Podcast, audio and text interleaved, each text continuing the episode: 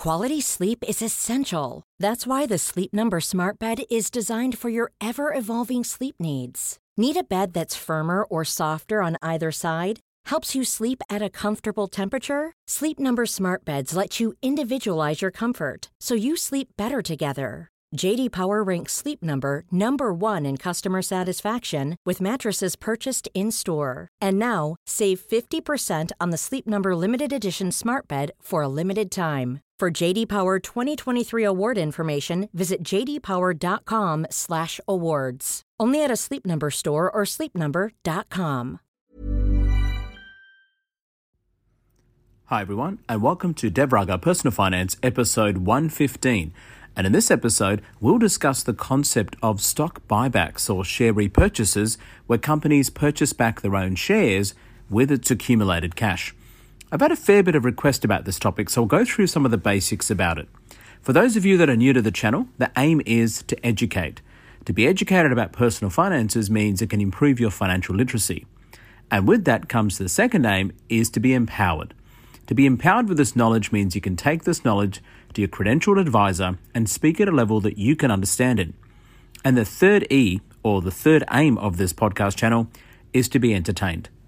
Just a disclaimer, I'm not a financial advisor, I'm not an accountant, I'm not a lawyer, nor am I a financial planner. Make sure you take any financial decisions you want to make to your appropriate advisors. But if you're stuck on what to do, here are some simple basic steps to get you on the right track when it comes to saving, investing, and personal finance in general. In my humble view, there are five easy steps which anybody could follow right now. Step one is pay yourself first. Take at least twenty percent of after-tax income and put it aside. That's your money, never to be touched ever again, because you're the most important person in your life. Step two is invest that money, ideally into something that you understand or want to understand. I understand the stock market and index funds, so I just invest in index funds. Step three is when you get dividends, make sure you reinvest them. The power of compounding over the long term is real. Step four is do it for the long term. Now, I'm not talking five, ten or fifteen years. I'm talking at least twenty, thirty, if not forty plus years. The longer you do it, the more beneficial it is for you. And step five is my favorite. Try and automate every step as much as you possibly can. Automate the investments forever. Now, if you follow these simple five steps, you probably end up with more money than you'll ever need in your life. Now remember, money is just a tool. It doesn't bring happiness. Use it as a tool to make your life a little bit better, but most importantly, the lives of people around you a lot better. Before we get on to the main topic of stock buybacks, we have a question from Doctor D B.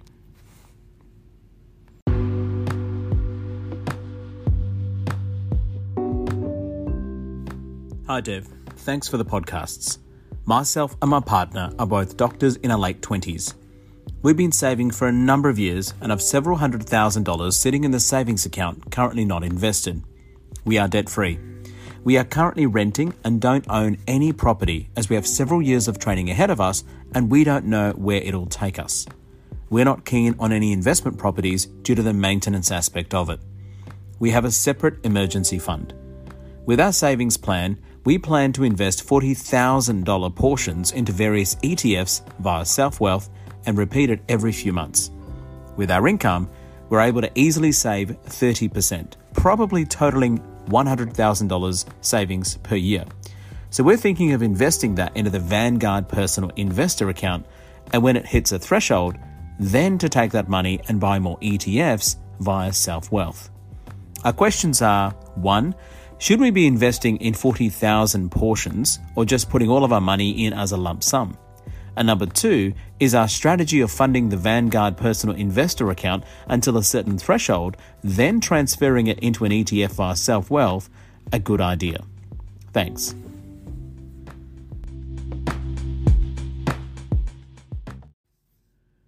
Thanks, Doctor D B. There's a lot to unpack in your question, and I want to answer it to highlight some concepts. First of all, I recommend you take this as a comment rather than gospel, as I'm not a financial advisor.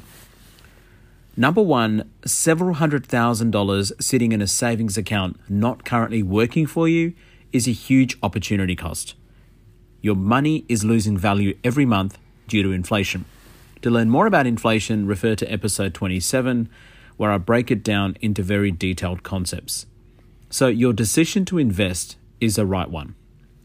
Number two, you don't have a home and have no immediate plans to buy one, so investing the money for the long term sounds reasonable. You also don't like investment properties, fair enough. I'm not going to blame you. My Vanguard portfolio has never called me up to fix the garage door or plumbing. I do have investment properties, but it's probably becoming more and more of a pain to manage, and of course the estate agent takes four to six percent of the rent and fees, so those fees are much higher than the index fund portfolio. So I agree with your strategy of putting your money to work into the stock market or E T Fs or index funds over the long term. Step three, or number three, is should you invest lump sum amounts or dollar cost average, which is what you plan to do? Lump sum investing over the long term is going to yield a better result up to sixty to seventy percent of the time. There is a fair amount of good ev- evidence for this, so you can Google it and research about it, but that's roughly where the evidence sits at. That's not to say that D C A is a bad strategy. In fact, the people that D C A'd last year during the COVID crash made a nice sum of money. Now, the thing is, if you're the sort of person who's going to constantly worry about the market crashing after investing a lump sum amount of money, in your case, several hundred thousand dollars worth of funds, then D C A is the way to go. Remember, finance is largely behavioral. When investing in the stock market, you must be prepared to lose thirty to fifty percent of it in the short term and then be prepared to buy more when the market does crash. Number four is, should you invest thirty percent of your after-tax income into Vanguard Personal Investor accounts, then transfer this into a Selfwealth account to buy E T Fs later on? I don't think this is a good idea, and you may want to check with your accountant on this, because I'm pretty sure when you sell the funds in the Vanguard Personal Investor account, you'll have to pay capital gains tax, which is basically a waste of money. My plan is never sell, so I would just be investing the thirty percent after-tax income straight into Selfwealth and your E T F strategy. Your hybrid model may end up costing you more, and I think it's worthwhile checking with your credentialed accountant for more information. I hope this answers your question, and good luck with your investing journey, and well done on having a marvellous saving, savings amount at such a young age. Now to the topic of stock buybacks. What are stock buybacks? Another way of saying this is a share buyback or a share repurchase program. This is when a company buys its own stock, either by a tender process, soliciting sales from existing shareholders, or via the free market, the latter being the most common. The company buys the stock using surplus cash it may have sitting around. Now, before we discuss how this all works, let's think about what companies can do with their surplus cash. Number one is they can reinvest into the business. They can buy more plant, they can buy more equipment, or come up with new arms of the businesses.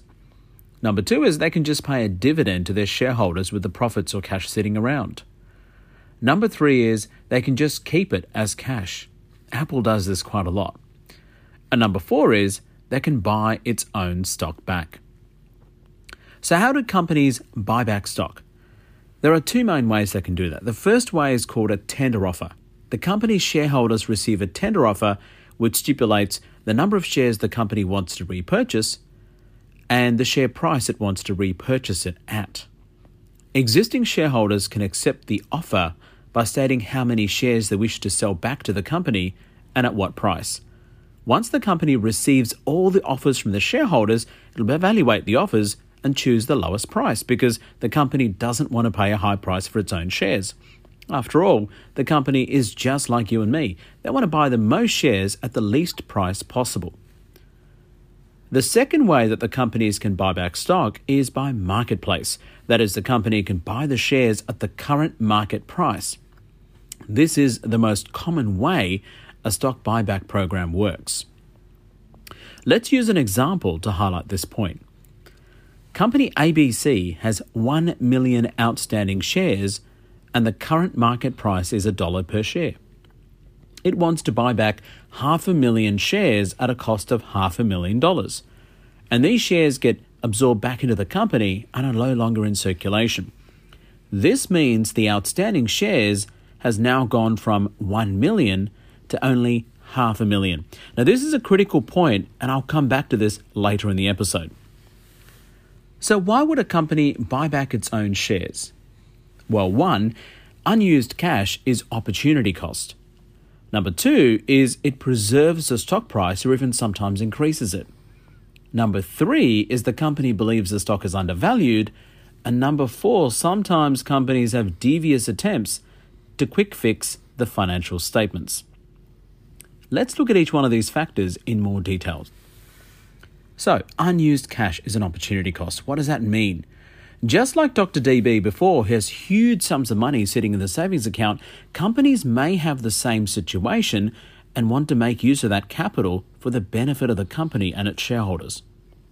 To not make use of the money means opportunity cost, and this can be very expensive in the long run for the company.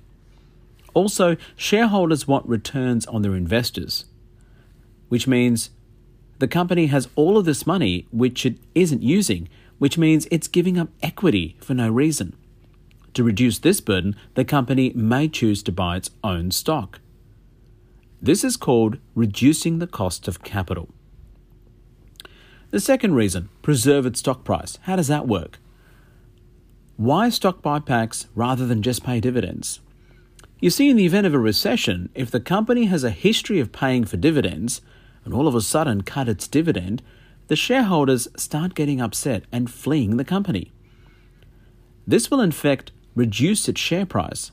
And why is this a problem? Remember, the executives of a company, their sole aim is to provide return to their shareholders in the form of a capital appreciation, that is higher share price.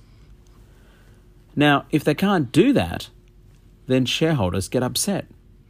So instead of paying dividends historically, some companies may choose to buy their shares back. So even in the spate of a recession, they can simply cut back the share buyback program. This, in effect, is cutting dividends, but it's less obvious. This means the company's stock price wouldn't plummet as much as it would have if the company commits to higher dividends and then can't meet its target dividend payout rate. The third reason is the company believes the stock is undervalued. Now, just like you and me, the company is an entity, so its management is hunting for bargains. I'm hunting for bargains, and so is all the other people in the stock market. So they may think their stock price is undervalued, they being the company executives and the company itself. Why might it be undervalued? Well, it could be because the company is having an unfair attack by media and short sellers, or their short-term performance is having an unfair downpricing of their share price, or there's long-term ignorance. So companies can buy the shares at a lower price as they believe the stock is undervalued. When the market turns, they can issue more shares to essentially sell a piece of the company at a higher price. Let's use an example to highlight this point. Company A B C's share price is twenty-five dollars. And it remains a good profitable company with decent dividends. There is some rumours about the company leadership, and this hits mainstream media, therefore having an impact on the share price. The share price now dips to fifteen dollars per share. The thing is, the business hasn't changed. And all of this volatility in the market is based on market rumours, and this happens all the time. Therefore, the company may use some of its excess cash to buy back its stock at an undervalued price of fifteen dollars. Then they write out the bad news, and then the market returns to its highs and the company's share price is back up to twenty-five dollars. The company can reissue the shares it bought at a higher level and therefore boost its cash profits. Essentially, the company bought back some of its equity at an undervalued price and then reissued some of its equity at a market price, which basically the company has made money on. Now, the fourth reason why a company might buy back shares is a quick fix for a financial statement. And we talked about the P E ratio in episode seventy-seven, and in that we talked about earnings per share. The simple definition for a P E ratio is the market price of a share divided by the earnings per share. Let's use an example to highlight this point. Company A B C has one million outstanding shares in circulation. The profit is ten million dollars. Therefore, a simple calculation for earnings per share is ten million dollars divided by one million outstanding shares, which is ten dollars per share. That's the earnings per share. So how does stock buybacks fix a company's financial statement, therefore making it more attractive to investors? Because E P S, the earnings per share, can be manipulated. Here's how. Suppose in the previous example where company A B C makes a profit of ten million dollars, but due to stock buybacks, the circulating outstanding shares is now halved to only half a million shares. That is, the company buys back its stock up to five hundred thousand shares. So we've gone from one million outstanding shares to half a million outstanding shares. This means the earnings per share now is ten million dollars divided by half a million instead of a million, which means it's twenty dollars per share. Notice how it looks like the company has twice as much earnings per share as the previous example. Remember, in the previous example, the earnings per share was ten dollars per share. In this example, the same company, by buying back its shares, has reduced the circulating outstanding shares by fifty percent, which means the earnings per share has artificially been increased to twenty dollars per share, so it's doubled. The thing is, people see stock company stock buybacks as a good sign. Why? Because it's a sign that the company has surplus cash and sees itself as grown enough and making loads of cash and doesn't really know what to do with the excess money, so decides to buy its own stock buybacks. So this is great. This means this also affects the P E ratio, and often shareholders and investors look to the P E ratio as a company's fundamentals to make a decision on whether to invest in the company or not. So with the earnings per share now higher, it means the P E ratio is lower, and this makes the company look way more attractive for investors. This means technically the company hasn't done anything special. It hasn't invested anything new. It hasn't increased sales. It hasn't increased its profits. But yet its balance sheet and financial statements looks healthier. This is why it's considered market manipulation by some people. In fact, in the U S, Senator Elizabeth Warren says exactly this, and Republican Senator Marco Rubio also says exactly the same thing. They say manipulating an important metric is dodgy as anything. So they think stock buybacks shouldn't be allowed.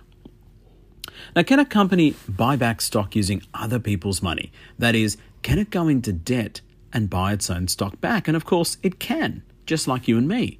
This means the company is taking more risk in order to do this and possibly trying to make their financial books look healthier by doing so.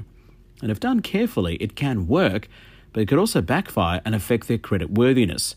Note that any loan interest is tax deductible, so it's very similar to individuals borrowing money to buy shares. Can companies' stock buybacks artificially boost stock prices? And the answer is yes, it can. Essentially, you're tipping the supply-demand ratio in favor of demand. Investors see buybacks in a positive light, so rush to buy the stock as well. More buyers than sellers equals price rise of the stock, and this can be a good thing for investors overall. Why can it be good for investors? Why can stock buybacks be good for investors?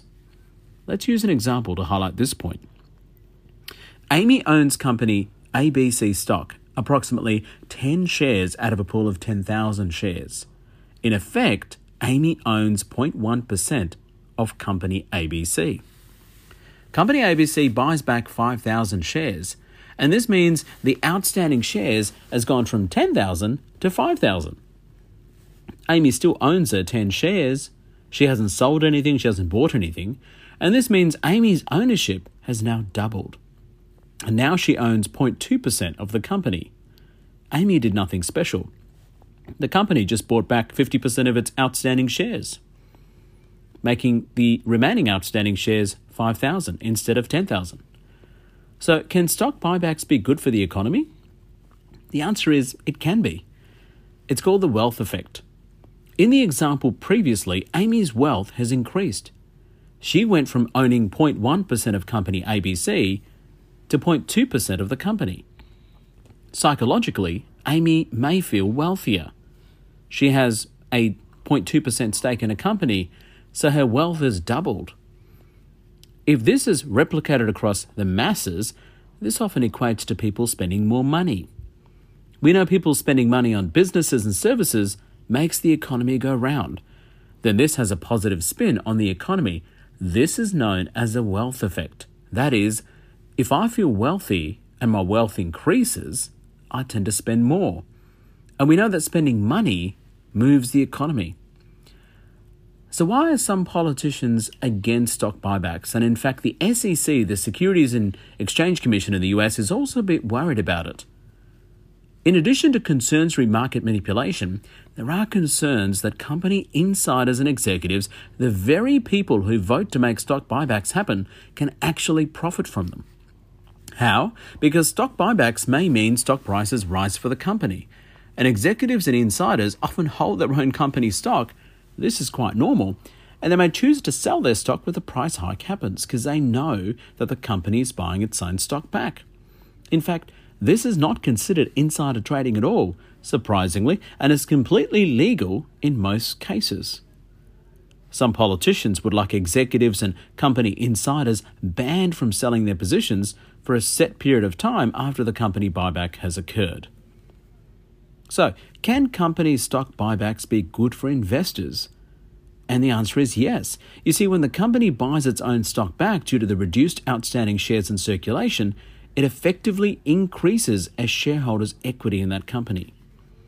We know the tax system, even in Australia, effectively favours capital gains than dividends. Dividends is often taxed at income tax rates. Capital gains are taxed at capital gains tax rates, which often is discounted. So, that's about it for this episode about stock buybacks. There are a number of pros and cons of stock buybacks, and it's a common feature in the twenty-first century. It's important to learn more about stock buybacks and how it may affect you as an investor.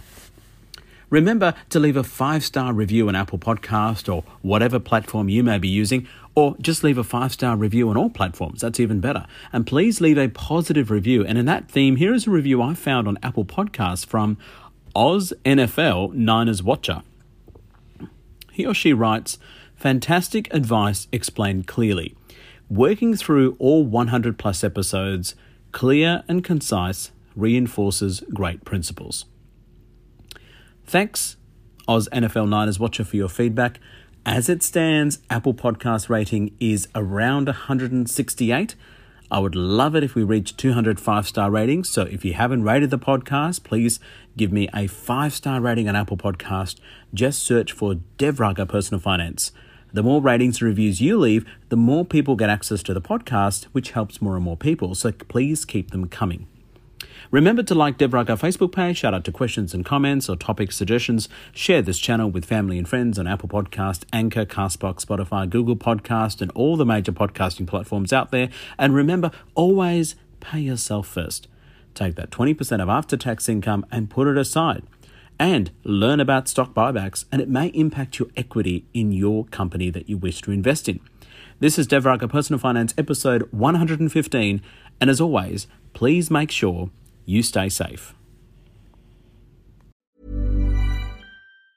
Hi, I'm Daniel, founder of Pretty Litter. Did you know cats tend to hide symptoms of sickness and pain? I learned this the hard way after losing my cat, Gingy. So I created Pretty Litter, a health monitoring litter that helps detect early signs of illness by changing colors, saving you money and potentially your cat's life. Pretty Litter is veterinarian developed, and it's the easiest way to keep tabs on your fur baby's health right at home. Go to pretty litter dot com and use code ACAST for twenty percent off your first order and a free cat toy. Terms and conditions apply. See site for details. Hey, it's Paige DeSorbo from Giggly Squad. High quality fashion without the price tag. Say hello to Quince. I'm snagging high-end essentials like cozy cashmere sweaters, sleek leather jackets, fine jewelry, and so much more. With Quince being fifty to eighty percent less than similar brands. And they partner with factories that prioritize safe, ethical, and responsible manufacturing. I love that. Luxury quality within reach. Go to quince.com slash style to get free shipping and three sixty-five day returns on your next order. Quince.com slash style.